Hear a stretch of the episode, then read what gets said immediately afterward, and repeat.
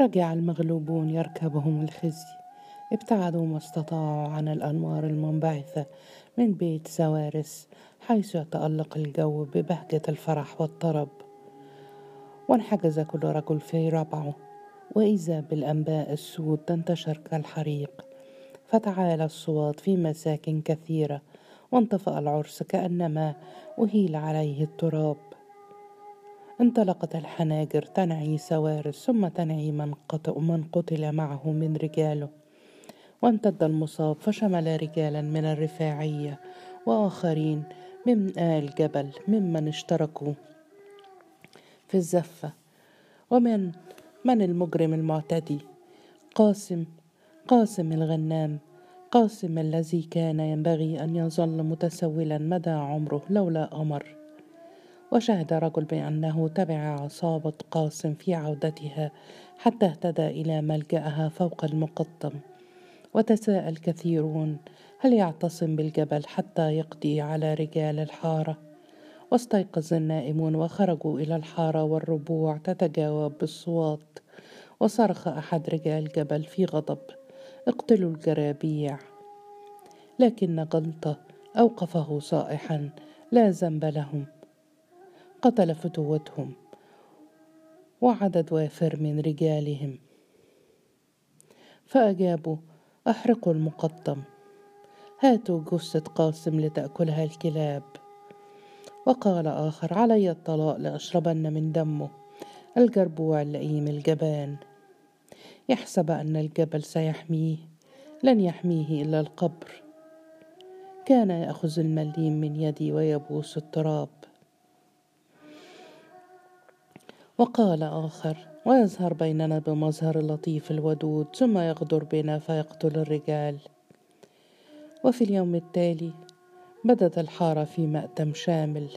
وفي اليوم الثاني اجتمع الفتوات في بيت الناظر رفعت الذي ركب الغضب والحنق حتى قال في تهكم مر لنحبس أنفسنا في حارتنا كي نأمن الموت. وكان لهيطة أشدهم حرجا لكنه أراد أن يهون من الخطب تخففا من مسؤوليته فقال ما هي إلا معركة بين فتوة وبعض رجال حيه فقال جلطة معترضا قتل من حينا رجل وجرح ثلاثة وقال حجاج وقتل منا رجل. فقال رفعت بمكر مخاطبا لهيطة اللطمة لاصقة بسمعتك يا فتوة الحارة. فانتقع وجه الرجل غضبا وقال راعي غنم والله لقد هزلت. ولم يخفي الناظر قلقه فقال راعي غنم فليكن. لكنه أصبح ذا خطر استخففنا بهزيانه زمانا. وأغمضنا عنه العين إكراما لزوجته فاستفحل شره. وقد تمسكن حتى تمكن فقضى على فتوته وأعوانه. وهو الآن معتصم بالجبل ولن تقف أطماعه عند حد. وتبادلوا النظرات في غضب فواصل الناظر حديثه قائلا هو يلوح للناس بإغراء هذه هي مصيبة حارتنا. لا ينبغي أن نتجاهل ذلك. إنه يعد الناس بالوقف. ومع أن الوقف لا يكفي أصحابه إلا إن احدا لا يصدق ذلك. المتسولون لا يصدقون ذلك وما أكثرهم. حارتنا حارة المتسولين وهو يعد بالقضاء على فتونا فيطرب لذلك الجبناء وما أكثرهم. حارتنا حارة الجبناء وستجدون أهلها دائما مع الغالب. ففي القعود هلاكنا. فهتف لهيطة حوله مجموعة من الفئران وما أيسر إبادتهم. فتساءل حجاج لكنهم يعتصمون بالجبل. فقال جلطة نراقب الجبل حتى نجد إليهم منفذا. فقال رفعت بتحريض اعملوا ففي القعود كما قلت هلاكنا. واشتد الغضب بالغيطة فقال للناظر بلهجة ذات مغزى أتذكر يا سيدي أنني دبرت قتله في حياة زوجته فعارضت الهانم. فحول الناظر عينيه عن الأعين المحدقة وقال في شبه اعتذار لن يجدينا تذكر الأخطاء. وتعالت ضجة في الخارج غير مألوفة. كأنما تنذر بشر مستجد. وكانت الأعصاب متوترة فنادى الناظر البواب وسأله عما هنالك فقال الرجل يقولون أن الغنام انضم إلى قاسم سائقا معه جميع أغنام الحارة. فوقف الهيط ثائرا وهو يصيح الكلب حارة كلاب الويل له. وتساءل الناظر من أي حي هذا الغنام؟ فقال البواب من حي الجرابيع ويدعى زؤلة.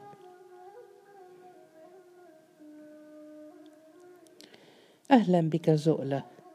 عانقه قاسم فقال الغنام بحماس. لم أكن ضدك. قط وكان قلبي معك دائما. ولولا الخوف لكنت بين أوائل المنضمين إليك. وما إن سمعت بمقتل سوارس أجحمه الله حتى سارعت إليك سائقا أمامي أغنام أعدائك وألقى قاسم نظرة على مجمع الأغنام في الساحة بين الأكواخ حيث التف, التف حولها النساء وارتفع ضوضاء الحبور. ثم ضحك قائلا هي حلال لنا لقاء ما نهبوا من أموالنا في الحارة. وفي أثناء النهار انضم إلى قاسم أفراد من الحارة بكثرة. لم تعهد لم تعهد من قبل. فاشتدت العزائم ورسخت الآمال. ولكن قاسم استيقظ في الصباح الباكر لليوم التالي على ضجة غريبة فغادر كوخه من فوره. فرأى رجاله قادمين نحو كوخه في عجلة واضطراب وقال له صادق جاءت الحارة للانتقام. وهم مجتمعون أسفل الممر. وقال خردة كنت أول ذاهب للعمل فرأيتهم وأنا على مبعدة خطوات من الخلاء. فرجعت مسرعا وطاردني بعضهم فأصابوني بحجر في ظهري. وجعلت أنادي صادق وحسن حتى جاء جماعة من إخواننا إلى رأس الممر فانتبهوا إلى الخطر ورموا المهاجمين بالأحجار حتى تراجعوا. ونظر قاسم نحو رأس الممر فرأى حسن وبعض الرجال واقفين عنده بأيد قابضة على الأحجار فقال نستطيع أن نصدهم هناك بعشرة رجال. فقال حمروش إن الصعود على هذه الحال انتحار فليصعدوا إذا شاءوا. وتجمع الرجال والنساء حول قاسم حتى خلت الأكواخ جاء الرجال بالنبابيت والنساء بمقاطف طوب أعدت لذلك اليوم. وانطلق أول شعاع للشمس من سماء صافية وتساءل قاسم أما من مسلك آخر إلى المدينة؟ فقال صادق واجما يوجد مسلك في الجنوب على مسيرة ساعتين في الجبل. وقال عجرمة لا أظن أن لدينا من الماء ما يكفينا أكثر من يومين. فصارت فيهم همهمة قلق وبخاصة النساء فقال قاسم لقد جاءوا للانتقام لا للحصار وإذا حاصرونا عمدنا إلى المسلك الآخر لفك الحصار. ومضى الرجل يفكر وهو يحافظ على هدوء وجهه الذي تتطلع إليه الأبصار. لو حاصروهم لوجدوا أكبر المشقة في إحضار الماء من المسلك الجنوبي ولو هجم برجاله عليهم. فهل يضمن الانتصار على رجال فيهم لهيطة وجلطة وحجاج؟ وأي مصير يخبئه مغيب هذا اليوم لهم؟ ورجع إلى كوخه ثم عاد قابضا على نبوته ثم سار إلى حسن ورجاله عند رأس الممر. فقال له حسن لا يجرؤ أحد منهم على الاقتراب. ودنا قاسم من حافة الجبل فرأى أعداؤه متجمعين على هيئة هلال في الخلاء بعيدا عن مرمى الحجر. هو عددهم لكنه لم يستطع أن يميز الفتوات بينهم ومد بصره خلال الفضاء حتى استقر على البيت الكبير. بيت الجبلاوي. الغارق في صمته كأنه لا يبالي بصراع الأبناء من أجله.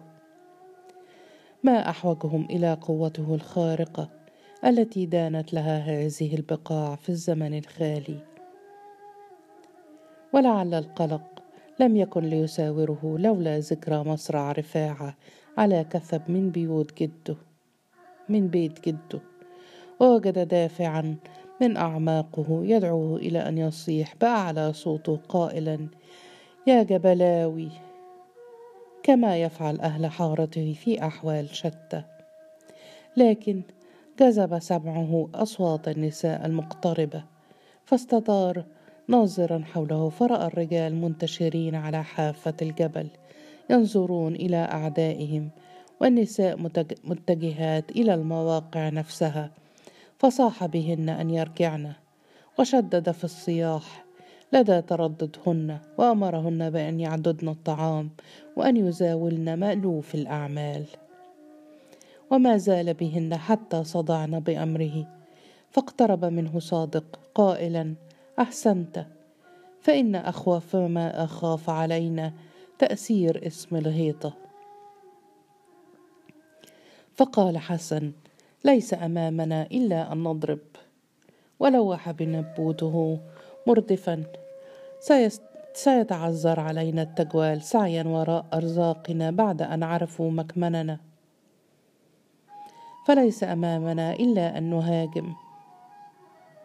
فأدار قاسم رأسه مادا البصر نحو البيت الكبير وقال بالصواب نطقت.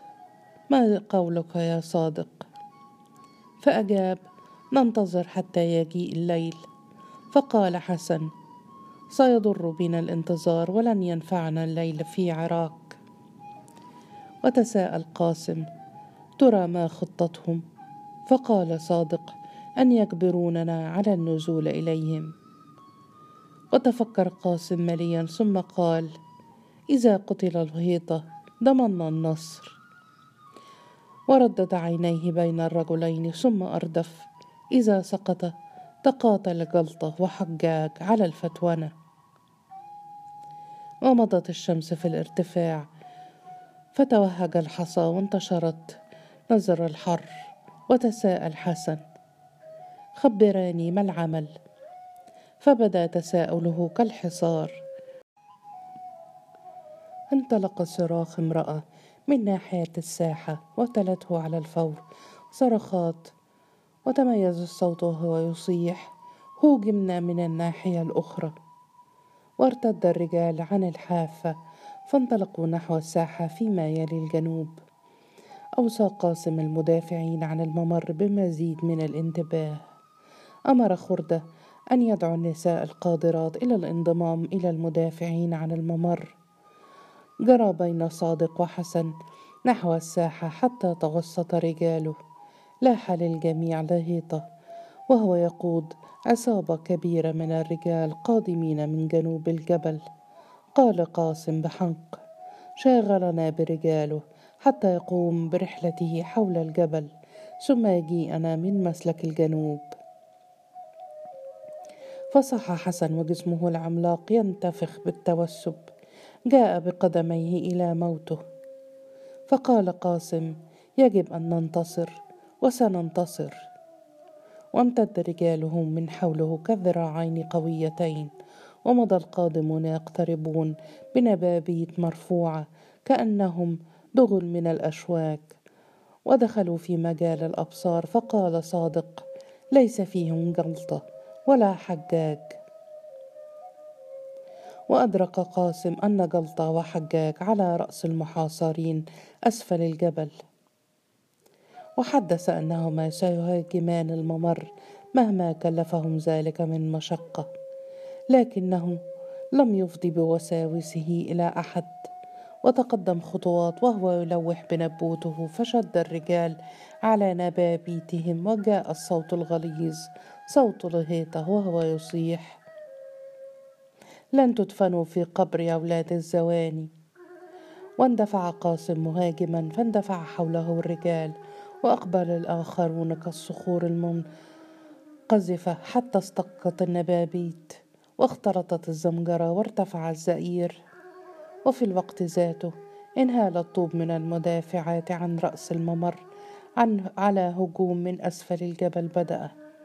لكن كل رجل من رجال قاسم مع آخر من العدو اشتبك.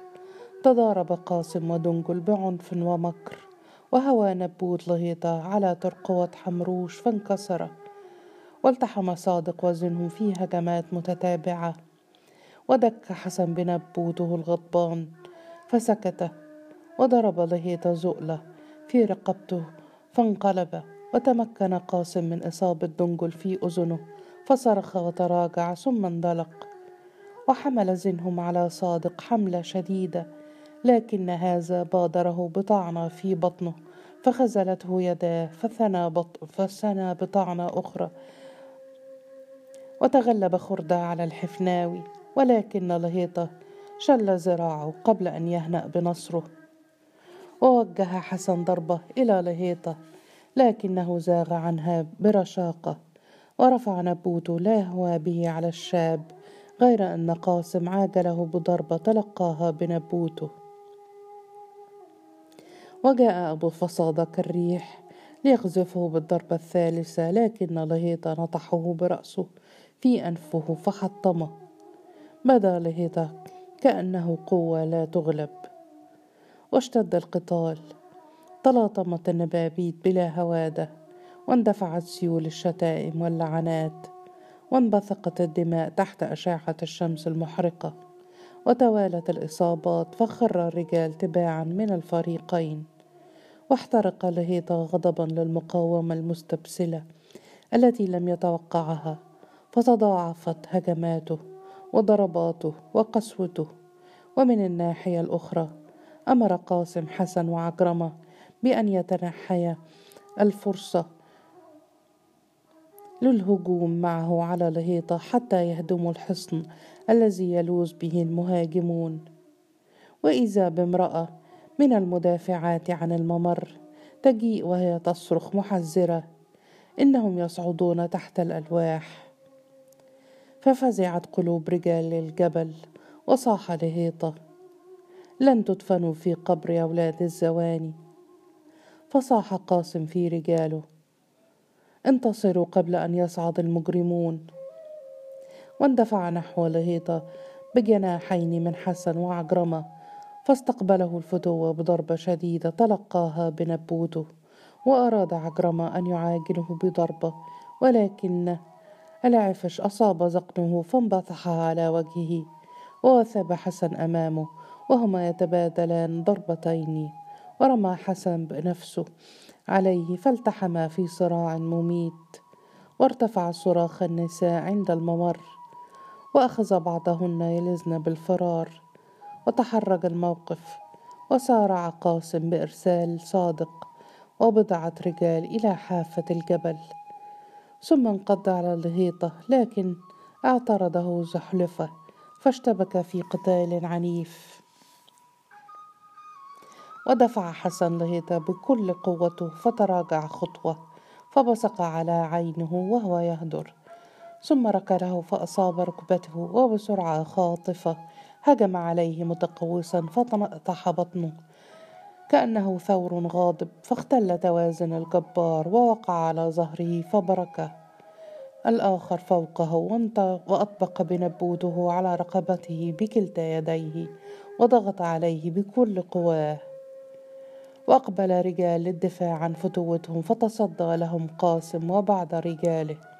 واستقت قدما لهيطة وجحظت عيناه واحتقن بالدم وجهه وأخذ يختنق. وبغته وسب حسن واقفا فوق غريمه الخائر القوة وهوى على رأسه بنبوته بضربة شرسة حانقة فتحطمت جمجمته. وانتهى. وصرخ حسن بصوته كالرعد لهيط قتل فتوتكم قتل انظروا إلى جثته. وأحدث موت لهيطة غير المتوقع أثرا عنيفا فاشتدت عزائم ووهنت عزائم. واندفع الأمل واليأس في قتال مرير وانضم حسن إلى قاسم في صراعه فلم تخب له ضربة. وشهد الميدان رجالا تتوسب ثم تثب. ونبابيت ترتفع ثم تنقض. وثار الغبار وانتشر ثم أطبق على المتعاركين. وقذفت الصدور بجيشات وصيحات ولعنات وصرخات متأوهة. وبين كل آونة وأخرى يترنح رجل ثم يسقط أو يتراجع ثم يفر. وانتشر المنطرحون على الأرض. والتمعت الدماء تحت أشعة الشمس. وانتحى قاسم جانبا فأرسل بصره نحو رأس الممر الذي أقلقه أمره. فرأى صادق ورجاله يصبون الطوب بالمقاطف في توتر شديد. دل على اقتراب الخطر المتصاعد وسمع النساء وبينهن زوجته وهن يصرخن كالمستغيثات. وشاهد بعض رجال صادق وهم يقبضون على النبابيت استعدادا للقاء. قدر خطورة الأمر فمضى من فوره إلى جثة لغيطة التي ابتعد عنها القتال لتقهقر رجاله الحارة وراح يسحبها وراءه نحو رأس الممر. ونادى صادق فجاءه مسرعا فتعاونا على حمل الجثة وسارا بها حتى أول الممر وقذفا بها معا. فتهاوت ثم تدحرجت حتى وقفت تحت أرجل الصاعدين تحت الألواح. ووقع التراب واضح وجلجل صوت حجاج وهو يصرخ في غضب. اصعدوا تقدموا الويل للمجرمين. فصاح قاسم متهكما في ضبط نفس عجيب. تقدموا هذه جثة فتوتكم وورائي جثث رجالكم الآخرين. تقدموا فنحن في انتظاركم. وأشار إلى الرجال والنساء فانهال الطوب كالمطر حتى توقفت طليعة المهاجمين وأخذوا في التراجع البطيء على رغم دفع حجاج وجلطة لهم. وترامت إلى قاسم همهمة تحرش واحتجاج وتذمر. فصاح قاسم يا جلطة يا حجاج أقدما ولا تهربا فارتفع إليه صوت جلطة كأنه نبرة الكراهية وهو يصيح. انزلوا إن كنتم رجالا. انزلوا يا نسوان يا أولاد العواهر. وصاح حجاج وهو واقف وسط الموجة المرتدة من الرجال. لا عشت إن لم أشرب من دمك يا أقذر من رعي الغنم.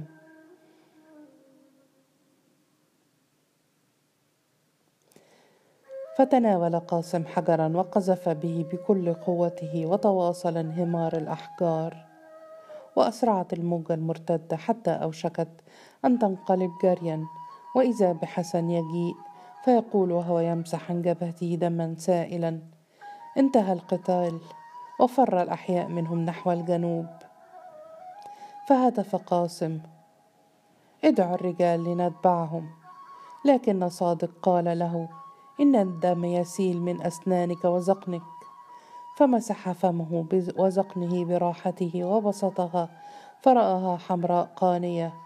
وقال حسن بأسف قتل منا ثمانية وأصيب الأحياء بجروح بالغة فلن يستطيعوا حراكا. ونظر إلى أسفل من خلال الأحجار المتهاوية فرأى أعداؤه يركضون في نهاية الممر. فقال صادق لو أتموا رحلتهم ما وجدوا مقاتلا يصمد لهم. ثم لثم زقن قاسم الدامي وأردف بامتنان أنقذنا عقلق. وأمر قاسم رجلين بالبقاء عند رأس الممر للحراسة وأرسل آخرين في أعقاب الهاربين لاستطلاع الأنباء. ثم عاد بين صادق وحسن وهم ينقلون خطوات ثقالا في إعياء نحو الساحة التي لم يبق فوق أديمها جثث القتلى كانت مذبحة وأي مذبحة؟ قتل من رجاله ثمانية ومن أعدائه عشرة غير لهيطة ولم يسلم من رجاله الأحياء أحد من كسر أو جرح. وقد آووا إلى الأكواخ فأخذ النساء في تضميد الجراح على حين ضجت أكواخ الضحايا بالبكاء والصوات وجاءت بدرية في لهف ودعتهم إلى الكوخ لتغسل جروحهم. ثم جاءت سكينة حاملة إحسان وهي تبكي بكاء صارخا. وكانت الشمس تقذف بنيرانها من كبد السماء.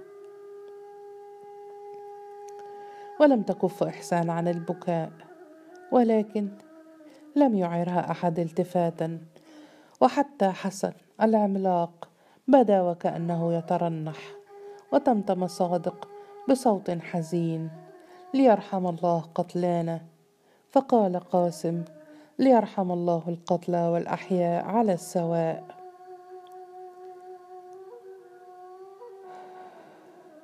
وأخذت حسن صحوة ابتهاج طارئة فقال سننتصر عما قريب.